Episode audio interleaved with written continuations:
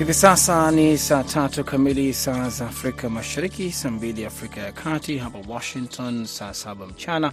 Zifuatazo ni habari za dunia, msomaji wako Sandei Shomari.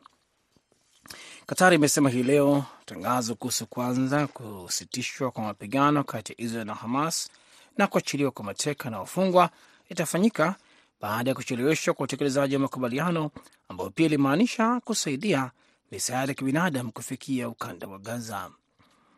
Msemaji wa wizara ya mambo ya nje ya Qatar, Majed Al Ansari, amesema makubaliano ya kusitisha mapigano yaliyofikiwa yatahitimishwa hii leo. Mshauri wa usalama wa taifa wa Israel Zaki Hanegbi alisema katika taarifa yake ya Jumatano jioni kwamba mazungumzo yanaendelea na kwamba mateka wa kwanza wanaoshikiliwa na Hamas huko Gaza wataachiliwa siku ya Ijumaa.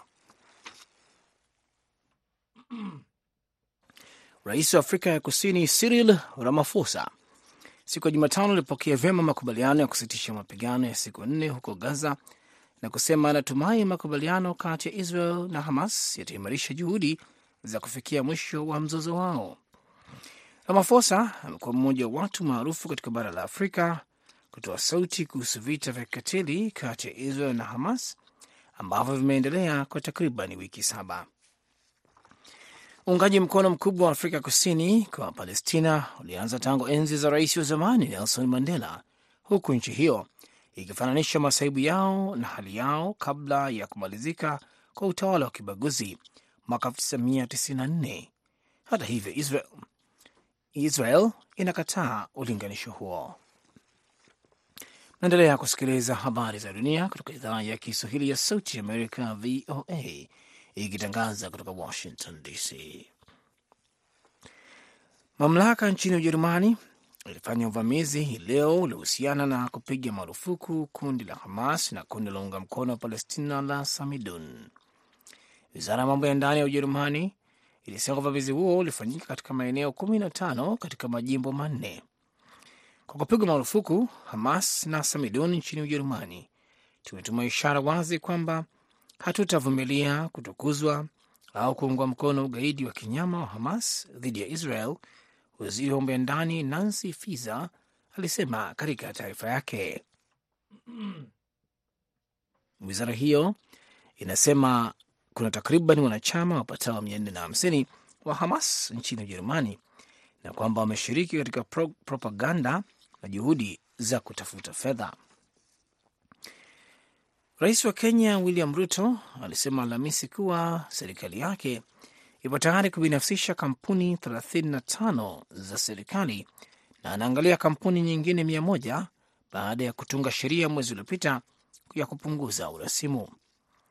Kenya ilibinafsisha kampuni inayomilikiwa na serikali mwaka 2008 ilipopata IPO kwa asilimia 25 ya hisa katika kampuni ya mawasiliano ya Safaricom. Mwaka 2009 baraza la mawaziri liliidhinisha orodha ya makampuni 26 ya kubinafsisha ikiwa pamoja na kampuni ya Kenya ya bomba la mafuta, kampuni ya kuzalisha umeme na benki, lakini bado hakuna hatua iliyochukuliwa. Tumechagua makampuni 35 ya kwanza ambayo tutawapa wawekezaji, Ruto aliwaambia mkutano wa maafisa wa soko la hisa la Afrika katika mji mkuu Nairobi. Ruto hakutaja kampuni hizo na waziri wa fedha Njuguna Ndung'u pia alikataa kufanya hivyo. Televisheni ya taifa ya Rusia ilisema Alhamisi kwamba mmoja wa waandishi wake alifariki dunia baada ya kujeruhiwa katika shambulio la ndege isiyo na rubani ya Ukraine katika eneo linalokaliwa na Rusia la Zaporizia kusini mwa Ukraine. Mtandao wa Rusia ulitangaza kifo cha Boris Maksudov siku moja baada ya wizara ya ulinzi ya nchi hiyo kusema kuwa aliwawa alipokuwa akifanya kazi. Hizo zilikuwa habari za dunia kutoka Washington. Jina langu ni Sandey Shomari. Muda mfupi ujao utaungana naye Patrick Ndwimana kwenye kipindi cha Kwa Undani.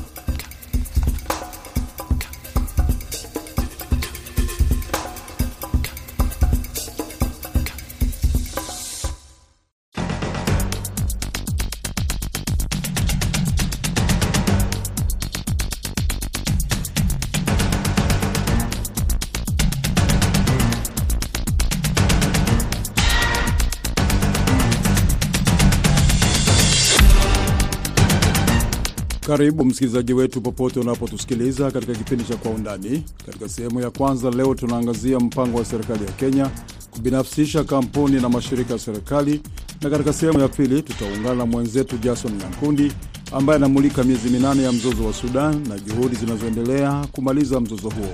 Studio uko nami Patrick Nduimana, ambatana nami hadi mwisho wa kipindi.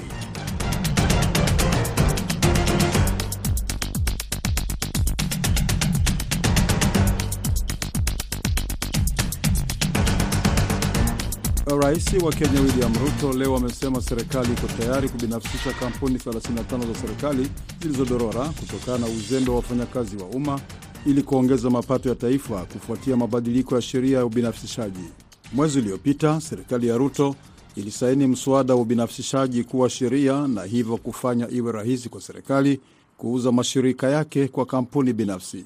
Sheria hiyo iliyorekebishwa inalenga kushirikisha zaidi sekta binafsi katika uchumi wa taifa, ofisi ya rais ilisema wakati wa kuisaini sheria hiyo. Tumebaini kampuni 35 za kwanza ambazo tutaziuza kwa sekta binafsi, Ruto ameuambia mkutano wa maafisa wa soko la hisa kutoka Afrika mjini Nairobi. Ameongeza kuwa serikali yake inachunguza njia juu ya kampuni 100 zinazomilikiwa na serikali, akisema kampuni nyingi zinaweza kupata faida kubwa, lakini zimedorora kutokana na uzembe wa watumishi wa umma na huduma wanazotoa zinaweza kuwa bora zaidi zikitolewa na sekta binafsi. Miongoni mwa kampuni zitakazobinafsishwa ni kampuni ya umeme KenGen, kampuni ya bomba la mafuta Kenya Pipeline Company, mamlaka ya bandari, bandari ya Mombasa, makampuni kadhaa ya sukari, mahoteli kadhaa, mabenki kadhaa yanayomilikiwa na serikali ikiwemo National Bank of Kenya. Nimezungumza na Charles Karisa, mtaalamu wa masuala ya uchumi anaanza kwa kutoa maoni yake kuhusu mpango huo wa kubinafsisha kampuni za serikali. Uh, kusema kweli, kwa maoni yangu mimi nadhani kwamba amefanya jambo la maana sana, kwa sababu ukiangalia, uh, kuna manufaa mengi sana ambayo yanatokana na kuweka hizo kampuni ama mashirika hayo kuwa private, kwa sababu jambo la kwanza, huenda serikali ikapata mapato, maanake makampuni haya ama mashirika haya yatauzwa kwa bei kadhaa Uh, bilioni moja bilioni mbili wakifanya valuation. Kwa hivyo moja kwa moja nadhani kwamba uh, serikali itapata mapato wakiuza uh, mashirika haya.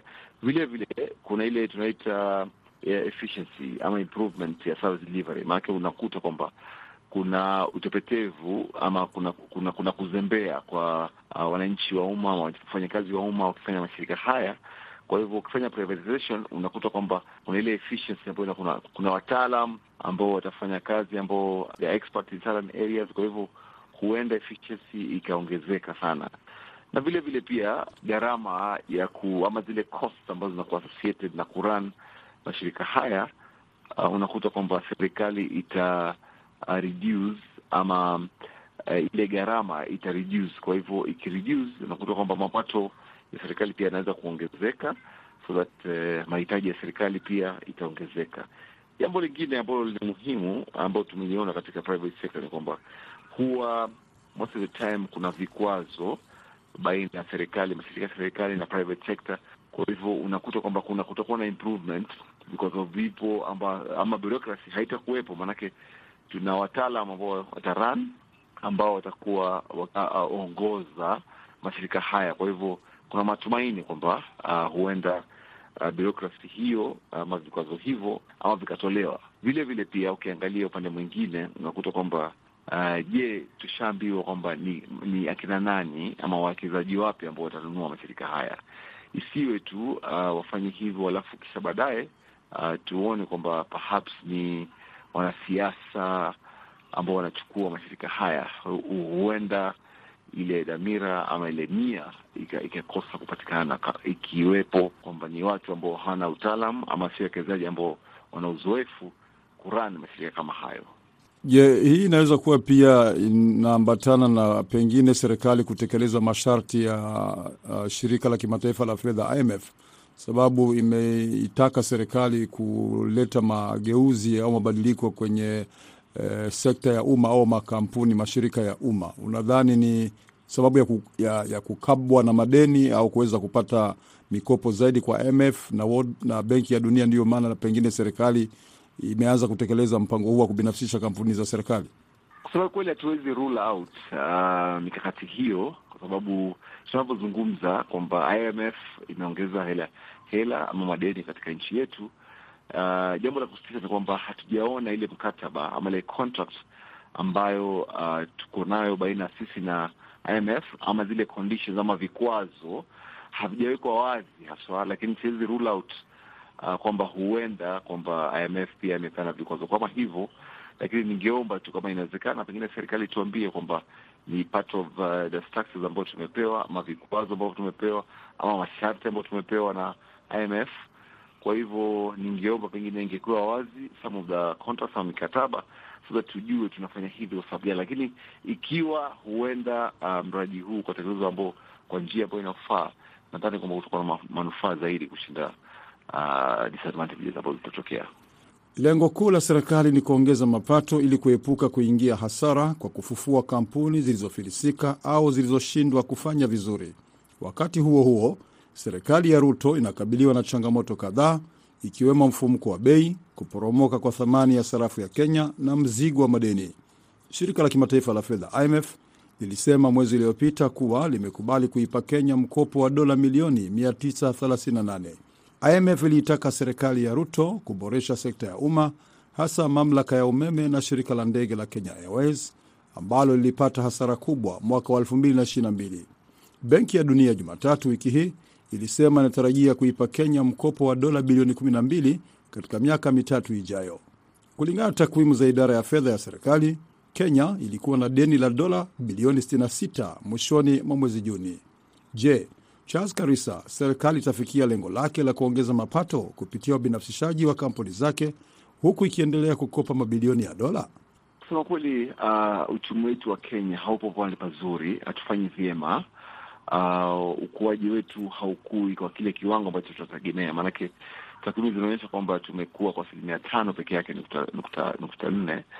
Uh, kwa hivyo kuna changamoto ya kutafuta hela ama kutafuta ushuru, maanake kile ile idara ambayo ina, ina, ina, inapewa jukumu la kutafuta ushuru KRA, unakuta kwamba miaka iliyopita, sasa hivi tunavyozungumza, hatujafikia kile kiwango ambacho uh, tunafikia kuokota ushuru huo. Kwa hivyo kuna deficit ama kuna upungufu, na ndo maanake tumeenda kwa mashirika mbalimbali kutafuta mikopo kama hiyo.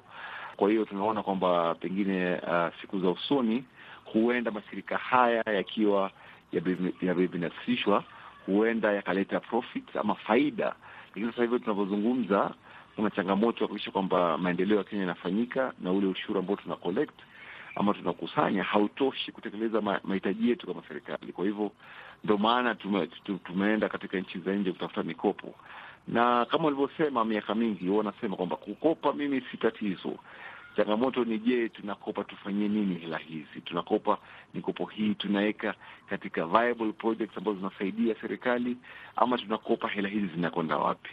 Uh, kuna eurobond ambayo inakuja, lazima tulipe mwaka mwa, mwa unaokuja. Kwa hivyo naomba kwamba uh, tusiwe tunakopa kulipa mikopo mingine, bali tunakopa hela hizo tuziweke katika viable projects kusudi tupate ile faida ambayo tunaitaka. Kwa hivyo Uh, kuuzwa kwa mashirika haya katika sekta ya private sector ni jambo zuri ikiwa mradi huo utatekelezwa kwa njia ambayo inafaa, na pia wale wawekezaji ambao wanaingia katika mashirika haya wana uzoefu uh, wana ule utaalam wakisha kwamba mashirika haya yana post profit ama faida kuliko uh, losses sasa hivi tunavyoziona. Wewe kama mtaalamu wa uchumi, unaona itakuwa ni bora zaidi kampuni hizi ziuzwe kwa wawekezaji wa Kenya au wawekezaji kutoka nje wa kigeni? Tumeona uh, miaka iliyopita wakati wa Kibaki ule wa uh, ruli yake, tunaona kwamba mashirika haya yakiuzwa kwa watu walio nje ama walio nje uh, ni bora zaidi maanake wana uzoefu, wana utaalam, wana skills, wana expertise ya ku, wa kuran katika kuran mashirika haya. Maanake tukiuza mashirika haya katika watu uh, ambao wako katika nchi hii, sidhani kwamba kutakuwa na influence nyingi sana, hakutakuwa na independence, na sioni kwamba katika nchi hii yetu tuna ule utaalam. Kwa mfano tu bandari ya Mombasa, kuna utaalam ambao unafaa kuhakikisha kwamba shirika hilo lina post uh, revenues ama lina post uh, uh, faida. Kwa hivyo tukiangalia uh, expertise ambayo tuko nao hapa nchini na vile vile katika nchi za nje, ningeonelea bora uh, tutafute wawekezaji wa nje ambao wana uzoefu, ambao wana expertise na vile vile pia uh, tumeona wame, wame, wame manage uh, mashirika mbalimbali ambayo yamefanya vyema sana. Na vipi kuhusu wasiwasi wa wakazi wa Mombasa ambao ni kama vile hawako tayari kuiona bandari ya Mombasa ikibinafsishwa? Unawaambia nini? Mimi naambia kitu kimoja. Uh, serikali lazima iwe wazi, uh, tuambiwe kwamba je, ni akina nani ambao wanachukua uh, uh, uhatama ama uongozi wa shirika la la, la, la, la bandari la, la Mombasa. Jambo la kwanza. Jambo la pili, je, kuna garanti uh, kwamba wafanyikazi wa, wa, wa, wa KPA ama wa bandari la Mombasa watawachishwa kazi ama itakuwaje? Kwa hivyo ikiwa uh, ule mkataba utawekwa wazi na tujue kwamba uh, wananchi wa kawaida hau huenda wasipoteze ajira, itakuwa jambo la muhimu sana tunapozungumza. Ni Charles Karisa akizungumza nasi kutoka Nairobi. Punde tunaingia sehemu ya pili ya Kwa Undani.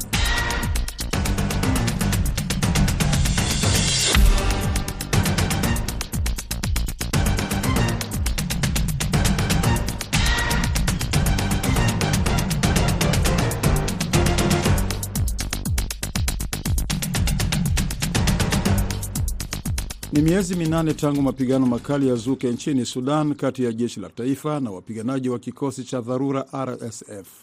Kufikia sasa zaidi ya watu elfu tisa wanakadiriwa kuuawa huku mamilioni ya wengine wakiripotiwa kuhama makazi yao. Licha ya jitihada kadhaa kufanywa ili kumaliza mzozo wa Sudan, mapigano yanaripotiwa kuenea zaidi katika maeneo ambayo awali yalikuwa tulivu.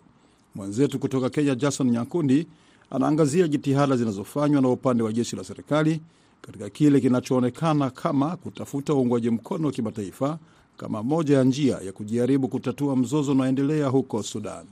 Kiongozi wa baraza la mpito nchini Sudan, Abdel Fattah al Burhan, hivi karibuni alirekodi mafanikio mapya katika nyanja ya kidiplomasia alipokutana na rais wa Kenya William Ruto na waziri mkuu wa Ethiopia Abi Ahmed. Hii pia ilifanyika wakati waziri mkuu aliyeondolewa madarakani Abdalla Hamdok akiibuka tena kama sura ya vuguvugu mbadala za kisiasa zinazotafuta nafasi katika mazungumzo ya mpito nchini Sudan.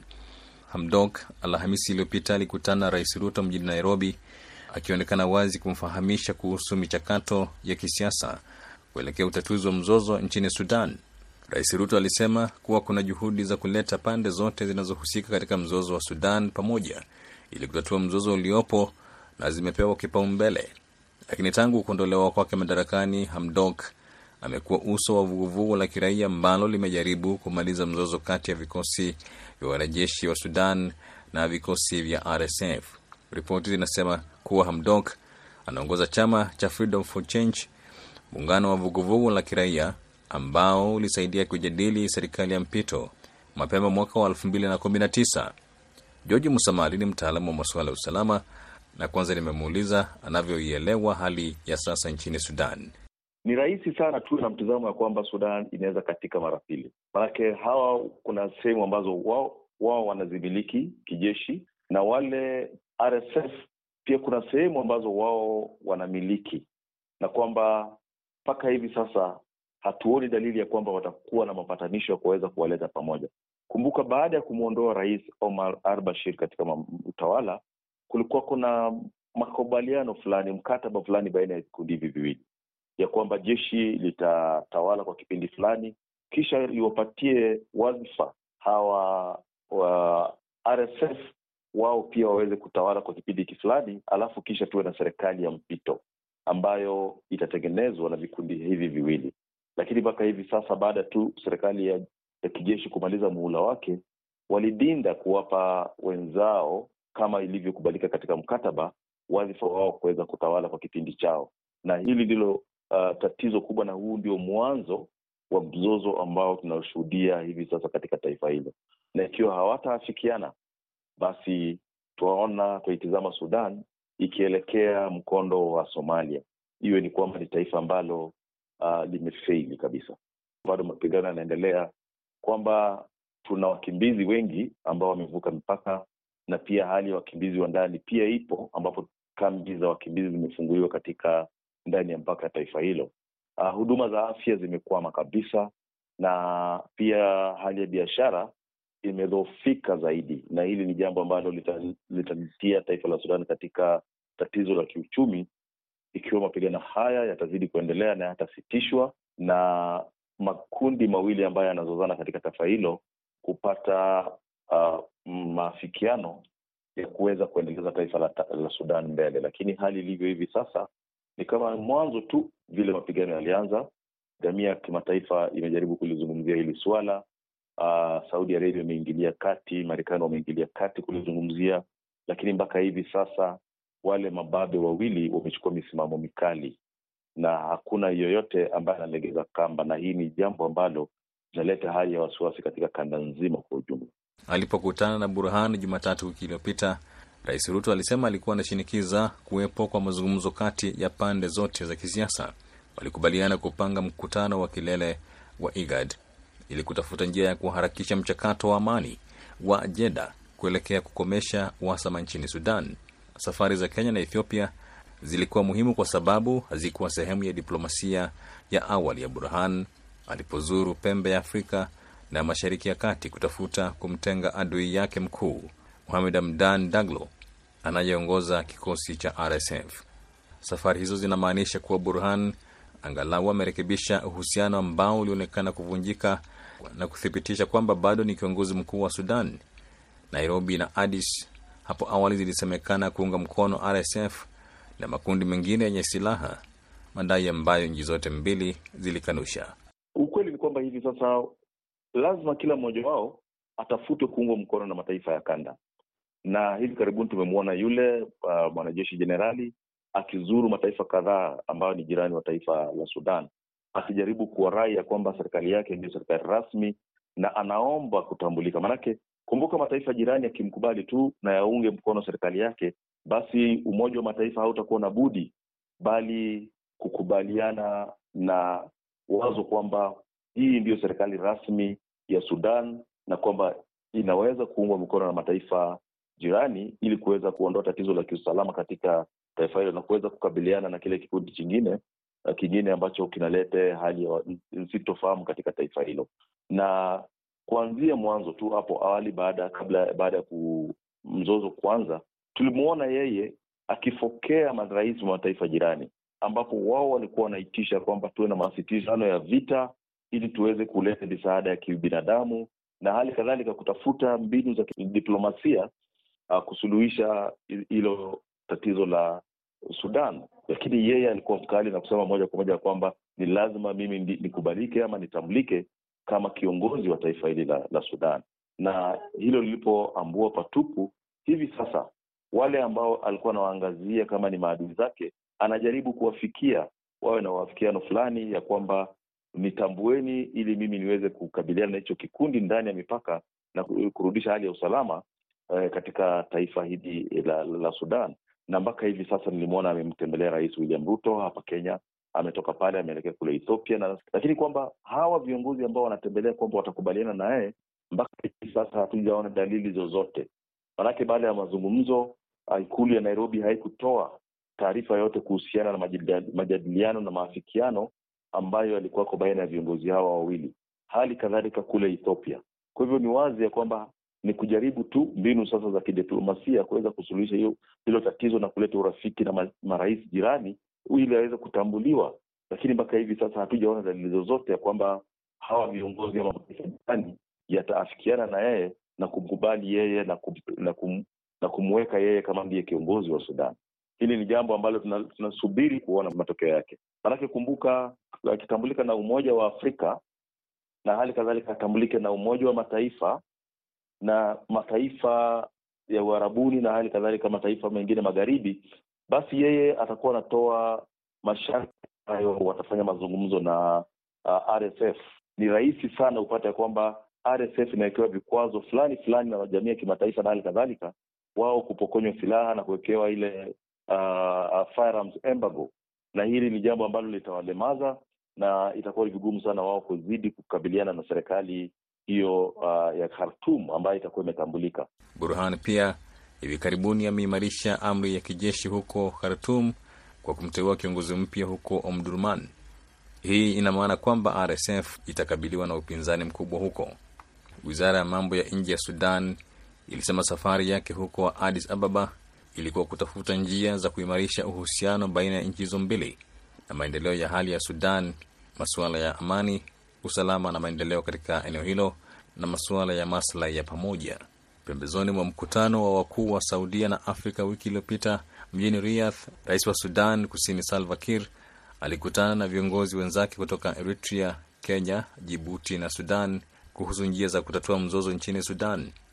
Ujumbe kutoka Juba ulisema waziri wa mambo ya nje James Morgan alisema viongozi wa kanda walitoa uungaji mkono wao kamili kwa rais Kir kuendelea kuwashinikiza viongozi wa kisiasa na kijeshi wa Sudan kutafuta suluhu la amani la mgogoro huo ambao umedumu miezi minane. Taarifa zilisema rais Kir alitarajiwa kuandaa mikutano na viongozi wa kisiasa wa Sudan na pande zinazopigana kwa sasa ili kuhakiki hali ya mambo nchini humo. Wakili na mtaalamu wa mambo ya diplomasia Martin Law kwa maoni yake anasema kwamba Sudan ina kazi ngumu ya kuelekea utawala wa kiraia. Wananchi wa Sudan hawana shida, wao wanataka kuishi maisha yao ya kawaida. Wana, walio na shida ni hawa wanaopigania uongozi. Kwa hivyo wa, waweke tamaa yao chini, watafute hali ya kuboresha maisha ya mwananchi wa kawaida pale eh, Sudan, kwa sababu mwananchi wa kawaida yeye hana yeye, lake ni watoto waende shule, lake ni akiwa mgonjwa apate matibabu, lake ni kwamba awe na usafiri na awe na uchumi ambao kwayo unaweza kumchangia kuishi maisha yake kwa uzuri. Kwa hivyo mababe hawa ni lazima waambiwe kwamba mwananchi wa kawaida anahitaji maisha yake yaendelee mbele. Kumbuka ya kwamba ni miezi sita tangu vita vianze. Ni walisema kwamba wakimtoa Bashir watakuwa na amani, lakini unaona ya kwamba si rahisi hivyo. Na katika historia yetu, bila shaka tumeona mahali ambapo panakosa amani, kurejea amani pale inakuwa ngumu, kama vile tulivyoona Libya, tulivyoona Tunisia. Kwa hivyo tutarajie magumu sana, kwa sababu si rahisi watu kupatana kwa njia ya haraka baada ya kupoteza njia ya amani. Tusipopata amani, tusipopata njia ya watu kuafikiana, hasara ya kiuchumi, hasara ya kimaisha na hasara tu ambayo itarudisha ustaarabu wa Sudan nyuma itapatikana kwa njia kubwa zaidi, na nilivyosema, kujenga ni kazi, kubomoa ni rahisi. Hali ya Sudan ni lazima iweze kukubalika kwamba si hali ya kawaida ambayo kwayo unaweza kutarajia uh, kwamba wananchi ama raia wanaweza kupata suluhu pasipo na wanajeshi wao. Nafikiri wanajeshi hawa wana ushawishi fulani, wana mchango fulani. Kwa hivyo wao kutafuta kuungwa ama mmoja wao kutafuta kuungwa ni jambo ambalo huenda likawa linafikiriwa, kwa sababu linaeleweka wazi kwamba kuwapata serikali ya kiraia pale itakuwa ni jambo ngumu kidogo. Zaidi ya watu elfu tisa mia tano wameuawa tangu mapigano kati ya wanajeshi wa Sudan na vikosi vya RSF kuanza Aprili 15. Mjini Nairobi, Rais Ruto na Burhani walisisitiza hitaji la dharura la kutafuta suluhu la mzozo wa Sudan katika muda mfupi uwezekanavyo. Kwa Rais Ruto, mkutano huo unaashiria kuzikwa kwa tofauti kati yake na Burhan ambaye alimkashifu rais wa Kenya hadharani na kutishia kuondoka IGAD. Wakati huo Saudi Arabia na Marekani zilianza mchakato wa Jeda ambao pia ulikwama baada ya mikataba kadhaa ya kusitisha mapigano kukiukwa saa chache baada ya kutiwa saini.